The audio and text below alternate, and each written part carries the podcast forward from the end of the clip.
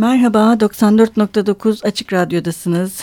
Günün ve Güncel'in edebiyatında bugün Orhan Koçan Tehlikeli Dönüşler kitabını konuşmaya devam ediyoruz.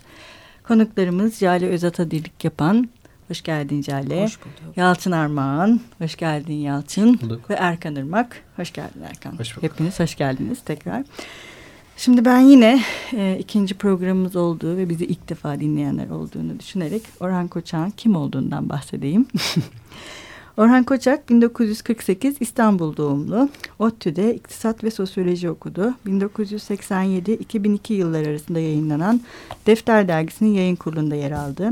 Psikanaliz, Marksizm, eleştirel teori, Frankfurt Okulu ve edebiyat eleştirisi alanındaki yazılarıyla tanınmaktadır. Metis yayınlarında bir edebiyat kuramları ve eleştiri dizisi başlattı ve yayın yönetmenliğini üstlendi. Virgül dergisinin yayın yönetmenliğini yaptı. Adorno, Horkheimer, Melanie Klein ve Samuel Beckett çevirdi. Minima Moralia, Akıl Tutulması, Haset ve Şükran ve Proust çevirileri arasında. Orhan Koçak 2016 yılında Erdal Öz Edebiyat Ödülünü aldı.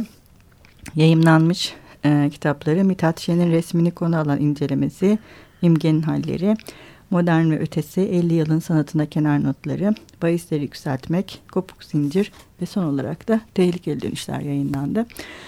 Ee, biz programın e, ilk bölümünde tehlikeli dönüşlerle ilgili olarak konuşmaya başladık. Biraz Orhan Koçak'ın bu kitaptaki üslubu üzerine de konuştuk. Şimdi biraz burada şeyden bahsedelim isterseniz. Ee, kuram çok önemli Orhan Koçak eleştirisinde ve bu kitapta da kuram çok önemli. Ee, bu sefer istersen seninle başlayalım Yalçın. Yani kuram ne işe yarar? Edebiyat eleştirisinde ve tehlikeli dönüşlerde. Yani kuram bize ne kadar yardımcı oluyor? Hmm, daha genel olarak baktığımız zaman edebiyat eleştirisinde kuramın bize sağladığı şey bir sürü farklı örnekteki aslında ortak noktayı çıkartarak bunun üzerine fikir yürütebilmiş olmak. Yani karmaşık olan bir şeyi bizi daha kavramsal düzeyde adlandırarak net biçimde anlatabilmek. Şimdi Orhan Koçak'ın burada e, tehlikeli dönüşlerdeki kuramsal çerçevesi e, biraz karışık. Yani aynı noktada kuramı çok iyi bilen birisi ve bunu büyük oranda kullanıyor. Şimdi şunu söyleyeceğim. Ya birazdan ya da sonraki programlarda açarız. E, edebiyat kuramında aslında yan yana gelmesi çoğu zaman zor görünen iki şeyi bir araya getirmeye çalışıyor Koçak burada. Onlardan biri şu edebiyat kuramındaki işte güçlü damarlardan birisi e, bir edebi yapıtı toplumsal bağlamıyla ele alma ve büyük oranda işte Marksist eleştirinin yapmaya çalıştığı şey.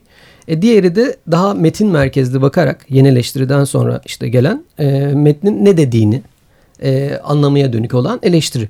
Orhan Koçak'ın burada ikisini birden yapmaya çalıştığını görüyoruz. E, bu noktada işin doğrusu bu ikisini bir araya getirmek pek çok kişinin arzuladığı bir şey ama biraz da zor da bir şey gibi görünüyor. Evet. E, bu kitapta da bu zorluğun bazı yerlerde karşımıza çıktığını görüyoruz. Konuştukça daha açarız bunu da. Yani sonuçta bir şey... şey var yani pardon affedersin. Ha, çok güzel bir şey demişti Yalçın bunu hani imkansız evlilik mi demiştin? Ha, Onu bir Marksizmle işte metin merkezli ilişkinin mutsuz evlilik. Ha, Burada mutsuz evlilik. şu da var yani metin merkezlilikte kaydığı andan itibaren Orhan Koçak'ın daha çok yaptığı şey psikanaliz aslında. Zaten şeydi ya yani Marksizm ve psikanalizin evliliği de herhalde 70'lerde Türkiye'deki eleştiride bu kuşakla birlikte var oldu. Eskiden Marksizm ve psikanaliz bir arada da çok düşünülebilen şeyler değildi. Tabii. Değil evet. Değil mi? Patronların bilinç dışını anlamaya çalışıyor. Ama sonuçta yani şöyle bir şey de var. Yani bu kitap e, hepimiz bunu kabul ediyoruz. E, Türkiye'deki eleştiri ortamında büyük bir canlılık da getirdi bir tabii, taraftan. Kesinlikle. Değil mi? Sonuçta tabii, tabii Orhan Koçak'ın kendi özelinin dışında son derece iddialı bir metin ve ben eleştirinin her zaman iddialı olması gerektiğini düşünüyorum. Bunu tartışabilmemiz için yani iddialı olması gerekiyor zaten. Hı hı. Bugün biz bu kitap hakkında bu kadar çok tartışabiliyorsak hı hı. bu kadar iddialı olması, sorular sorması, evet bu böyledir. Hı hı.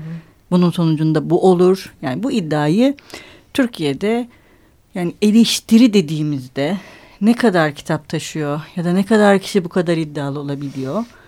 Ee, bu anlamda Türkiye'deki eleştiri tarihine ve eleştirel ortamına bir canlılık getirdiği şüphesiz. Fakat her zaman yani ta bu işte yine konuştuğumuz 70'lerde ve 80'lerde Defter dergisiyle birlikte kuram, kuram nasıl kullanılır? Türkçe metinler kuramla birlikte nasıl düşünülür? aslında biraz bu kuramlar bükülmeye de başlıyor. Hani yani yapmaya çalıştıkları şöyle bir şey. Ben Lukaş okuyorum diye alıp bir şeyi Lukaş gibi okumuyor Orhan Koçak. Lukaş bana nasıl yardım edebilir bunu anlamak için? Ya bu da çok önemli bir şey. Hı hı. Ve anlamadığı yerde ben ne yapabilirim? Hı hı. Ya da anlamadığı yerde neler devreye sokulabilir? Hı hı. Ya da anlaşamadığımız Onu yerde. yapıyor değil mi bu metinde? Evet, tam hep olarak yapıyor. Şu iki e, Hı. hayal kırıklığı romanı Lukas'ın. ve, Evet. Ee, Düş Ee, kırıklığı soyut romanı, sanatçı soyut romanı, idealizm. soyut idealizm romanı. romanı. Sonuçta bunlar Ama hani bunun yetmediğini de söylüyor. Evet, Kendi yetmiyor. devreye giriyor kendi, noktada. ya bu da bir yenilik. Yani kendinin de devreye girmesi Çok ve mühim bir şey tabii. mühim bir şey ve bu bizim sorular sormamızı da sağlayan bir şey. Hı hı. Ee, bu noktada yani hep konuştuğumuz bir şey. Bugün belki Türkiye'deki eleştirinin en temel sorunlarından birisi de kuram nasıl devreye sokulur işte hani senin söylediğin gibi bir taraftan yama gibi durabilir. Hı hı. Ama diğer taraftan mesela Jali sen e, işte Ayhan Geçkin ve Yusuf Asılgan bağlamında konuştuk. Ben hani onu biraz Hı hı. daha biricik Ayhan Geçkin'in biricik yanlarını önemsiyorum Hı hı. demiştin. Hı hı. Peki Ayhan Geçkin'in ve Yusuf Asılgan'ın kuram bağlamında ele alınışında çünkü her bölümde farklı bir şeyden bahsediyor aslında bir taraftan. Farklı bir kuramcıyı devreye Evet. sokuyor. Aynı kuramcıyı devreye sokmuyor. Tabii. Yani buradaki her bölümde başka bir kuramcı devreye giriyor. Yani bu bunu nasıl değerlendiriyorsun? Her seferinde başka bir kuramcının devreye sokulması. Ya açıkçası bu hali hazırda bizim hala da benim en azından düşündüğüm bir şey. Bunu, bu konuda ben sana şey diye size hani net olarak fikrimi şudur diyemiyorum. Hala düşünüyorum. Yer yer şuna yakınlaşıyorum. Yaşlandıkça diyeyim. Yaş aldıkça. yaşandıkça. Ee, ya bu kuram dediğimiz şey en nihayetinde bizim o yapıtı daha iyi anlamamız, daha iliklerine ulaşabilmemiz, o kılcal damarlarına diyeyim ulaşabilmemiz sağlamak adına varsa eğer tek bir kuramdan yola çıkmak gerekmez ille de. Bu noktada hani Orhan Koçak'ın yaptığı buysa evet bunu destekliyorum yani. yani o iki üç kuramcı da devreye girebilir bir metni anlamamıza yardım ediyorsa bize önem, önemli bulmuyorum bunu çok. İlle de saplantılı bir şekilde tek bir kuramcıdan söz etmesini. Ee, ama mesela şey çok ilginç gelmişti bana. Bu noktada bize hani bir örnek olabilir. Bir alt bölüm başlığı Orhan Koçan şey Ankaralı Lakan. Bir de Güneydoğulu bir şey vardı. Ben de Ha, onu bulayım sen Onu bulamam. konuşurken. iki saat aradım Evet. demin bulamadım. Onu bulursan o da tam öyle bir Evet, örnekti. Buldum galiba. Monsieur Klein Güneydoğu'da diye bir Ha. başlık. Yani bu tam böyle çok keyifli aslında. Çok eğlenceli. Hemen yüzümüz gülüyor. Ankaralı Lakan deyince benim Ankaralı Turgut geldi aklıma ve o bir sürü var onlardan diye. Şimdi Lakan'da çok moda ya Ankaralı Lakan'da çok var yani Ankara'da bizler. Ee, ama hani bu bize bir şey söylüyor yani. Bu Ankaralı Lakan. Şimdi ne söylüyor? Ee, Şimdi tam burada ben yani bir şey e, söyleyeceğim. Orhan Koçak'ın sevdiği terimlerden birisi arayüz mevzusu. Senin demin sorduğun şey yani işte orada metin var, burada Kur'an var. Türkiye'de özellikle kötü örneklerinde gördüğümüz şey bir kuramı almak veya bakın bu metinde ne güzel karşımıza çıkıyor demiş Evet. olmak. Aslında hiçbir şey dememiş olmak Evet. yani. şu sanki o kitap o kurama uygun biçimde yazılmış gibi bir tavrın içine girmiş olmak. Hiçbir metin bir kurama uygun biçimde yazılmaz. Tabii. O kuram o metni anlamak için bir zemin sağlar. Sonra işletirsin bunu. Evet. E, bu noktada da işte e, arayüz kurabilmek gerekiyor. E, Evet. Metinle e, kuram Kuram arasında. Ve ayrıca kuramlar arasında da bir arayüz kurabilmek lazım. Yani birbiriyle karşıt biçimde inşa edilmiş bir takım kuramlar var. E, işte demin söylediğiniz Marksizm ve metin merkezlilik. Bu ikisini bir araya da getirip bir arayüz kurmak lazım. E sonra da yalnızca işte Kur'an budur, metin budur demek yerine de bir arayüzle ne işe yaradığını göstermek lazım. Bu kitapta büyük oranda başarıyor bunu. Evet. Özellikle psikanaliz, Lacan konusuna geldiğimiz zaman başardığı pek çok yer var. Evet, Eleştirilebilecek evet, yerleri mesela, olmuş evet, olsa bile. Şimdi bu, burada biraz Erkan'ın e, Erkan'a e, yine konuşmuştuk bu kitabın e, üslubu ve kurgusundaki önemli şeylerden birisi de mizah. O yine senin yazında da var. Bu Ankaralı Lakan, Güneydoğulu Klein bunlar bir taraftan hani çok eleştirmenlerin metinlerinde görebileceğimiz şeyler değil. Bu biraz e, yani yine konuşuruz kitabın tanıtımında yani arkasındaki yazıda da işte dans ritimleri miydi? Dans, Dans, dans ritimleri. atımlarıyla dolaşmak gibi. Evet sen ne diyorsun? Bu kuram, kuramın ele alınışı birden çok kuramcıyla metinleri bulaş, buluşturmak. Şimdi e, bu arayüz ki diyalog diye de belki şey yapabiliriz, kullanabiliriz onu. Yani kuramla metinin birbiriyle konuşur halde olması Evet. inceleme sürerken, analiz sürerken. Yani aslında biraz şey gibi de bunu bir e, terapi olarak görürsek aslında kuram hangisi hasta hangisi danışan diyelim. Hadi danışılan ve danışan hangisi olduğunu değişebilir duruma göre ama en nihayetinde bunların arasında bir diyalog olması lazım. Aktarım ve karşı aktarım olması lazım ki konuşmasınlar birbirine ve kuram dediğimiz şey mutlak metinler değillerdir. Hem birbiriyle diyaloğu oluşturmamız lazım hem de kuram tadil edilebilir bir şeydir. Dolayısıyla duruma göre yeniden yorumlanmaya da açık olmalıdır. Yani bizdeki belki büyük hatalardan bir tanesi de o. Kuram asla tartışılmayacak bir şablon gibi. Ancak o kıyafete uygun biçimde olursan o kuram seninle konuşur. Bir ihsanmış gibi olur yani kuramın oraya dahli. Ee, öte yandan Yalçın'ın dediği şey bir ufak itirazım var. Aslında şeyi çok doğru söyledi. Mutsuz evlilik tabiri bence de çok uygun. Çünkü bir tanesinde çok deneyim, kişisel deneyim gibi bir yerden bakıyoruz. Yani aslında tarih dışı diyelim. Hani tam tarih dışı doğru bir tabir değil ama Marksizmle kıyaslayacaksak yani bir tarihselleştirmenin karşısında tarih dışı bireyin deneyimine odaklanan psikanaliz diye bir şey var ya da Lacan'ın yaptıkları. Şimdi aslında mesela bir tarih yazıcılığı, biz tarih kitabı, bir tarih kitabı çıkmış olduğunu varsayalım. Onu tartışıyoruz burada. O zaman şu tartışma pek yapılamaz olurdu. Yani o kitap aynı zamanda sözlü tarih kuramlarını kullanırken aynı zamanda Marksist tarihi kullanması, aynı zamanda bu ikisini yaparken bir de mikro tarihi devreye sokması, öbür tarafta postkolonyal tarihi devreye sokması. Hmm. Bir tarih yazıcılığında bu mesela pek de mümkün değildir. Şimdi dolayısıyla mutsuz evlilikten daha akraba evliliği gibi bir şey yani daha fecaat gibi bir şey de olabilir buradaki tabir belki. Yani iki, iki kuram bu biçimiyle birbirine kırdırılmak gibi değil ama bir araya gelmeleri pek olmuyor. Eskiler mülemma dermiş ya hani yani tam karışmıyorlar birbirlerinin içine.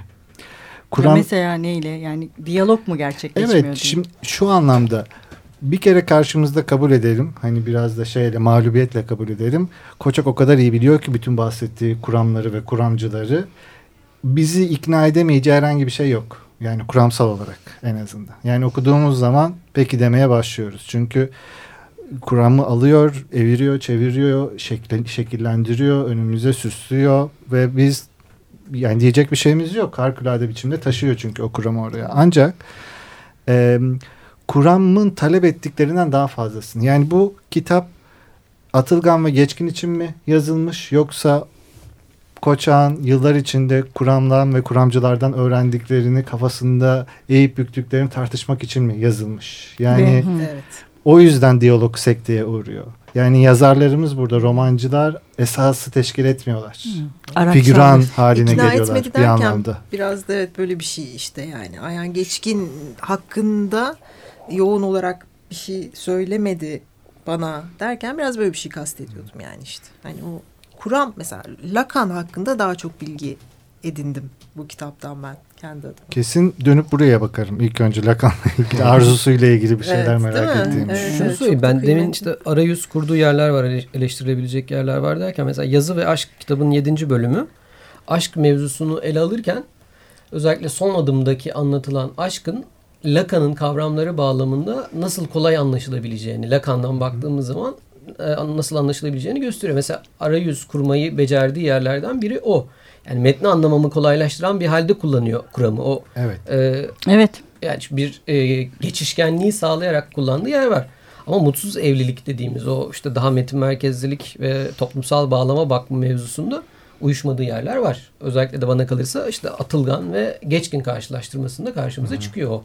Mesela bunun örnekleri. Ya bu, şu soruyu sormak lazım. Yani bu kitap da niye Atılgan ve Geçkin birlikte var?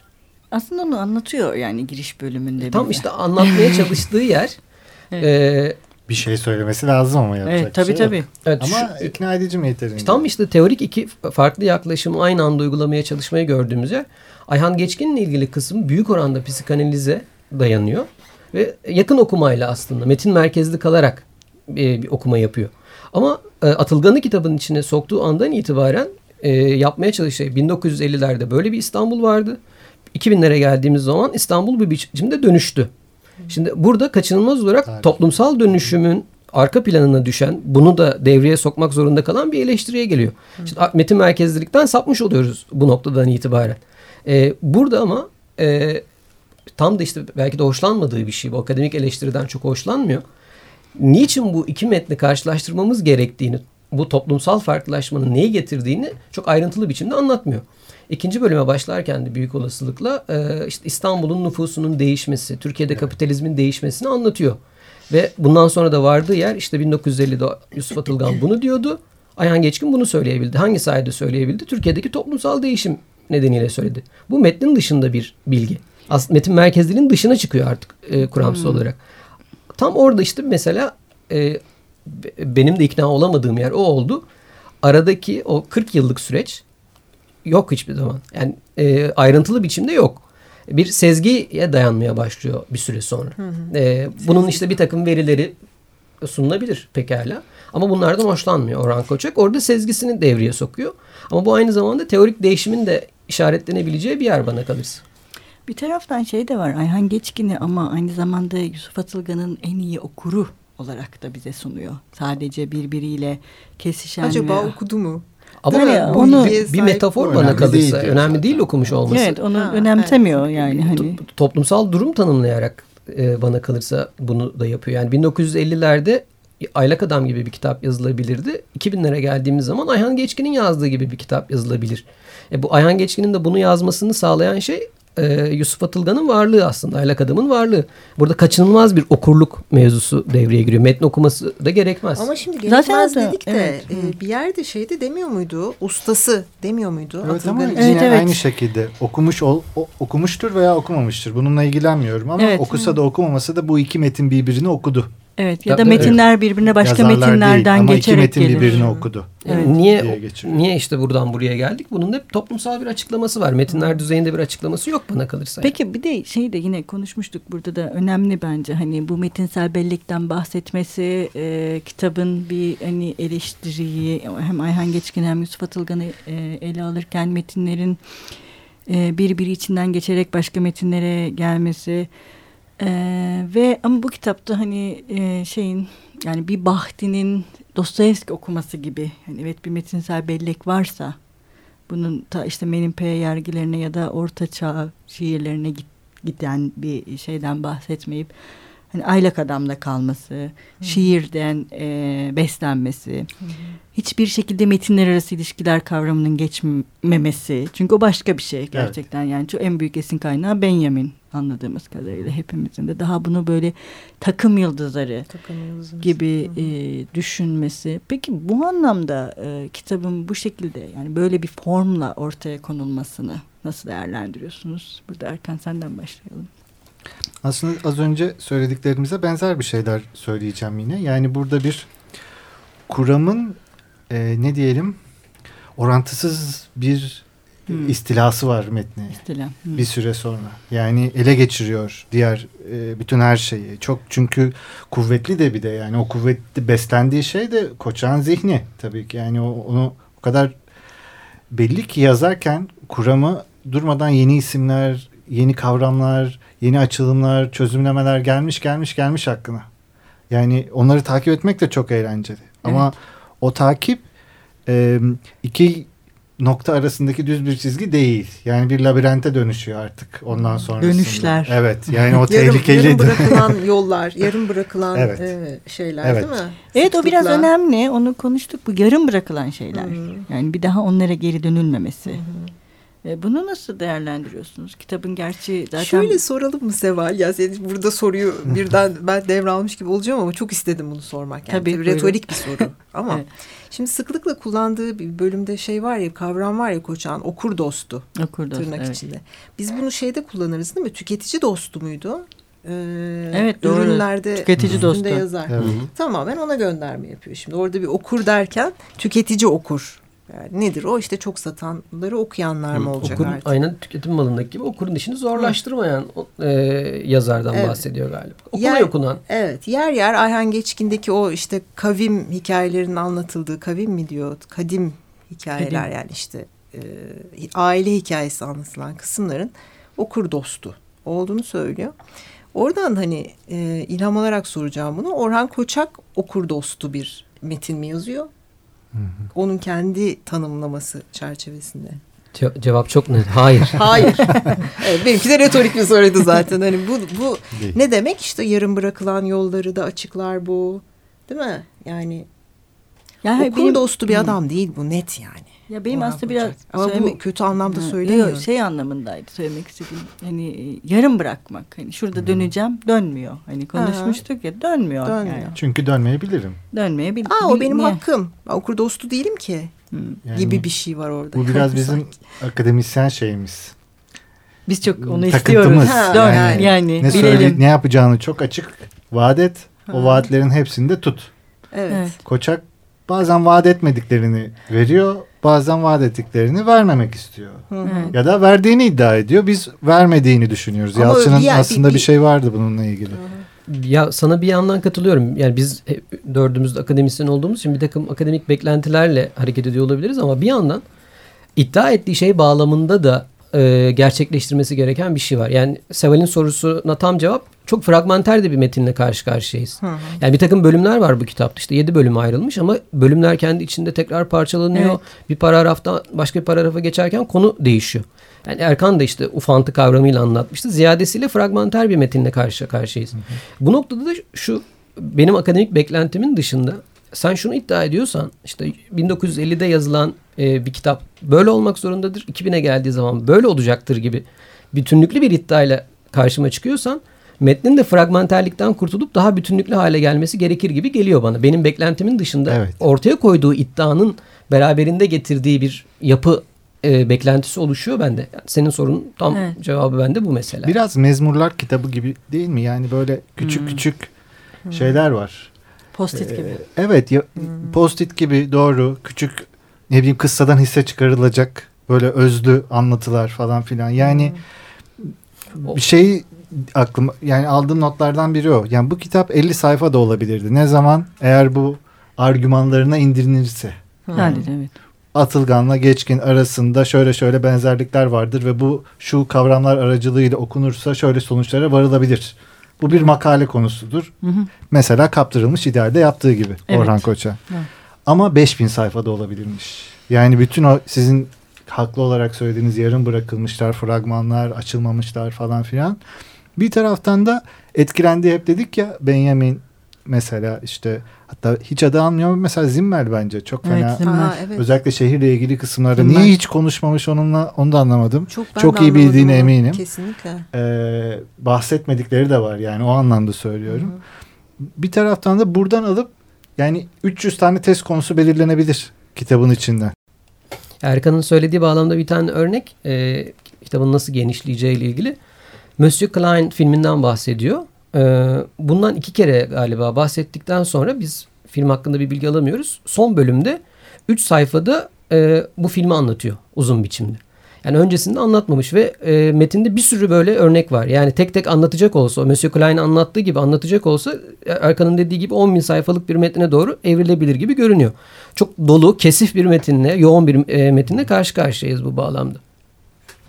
Ee, evet, e, ikinci programımızda e, Orhan Koçak e, devam etti. Üçüncü programımızda da Orhan Koçak'a devam edeceğiz. Çok teşekkürler tekrar arkadaşlar. Haftaya Rica görüşmek ederiz. üzere. Görüşmek Biz teşekkür ederiz.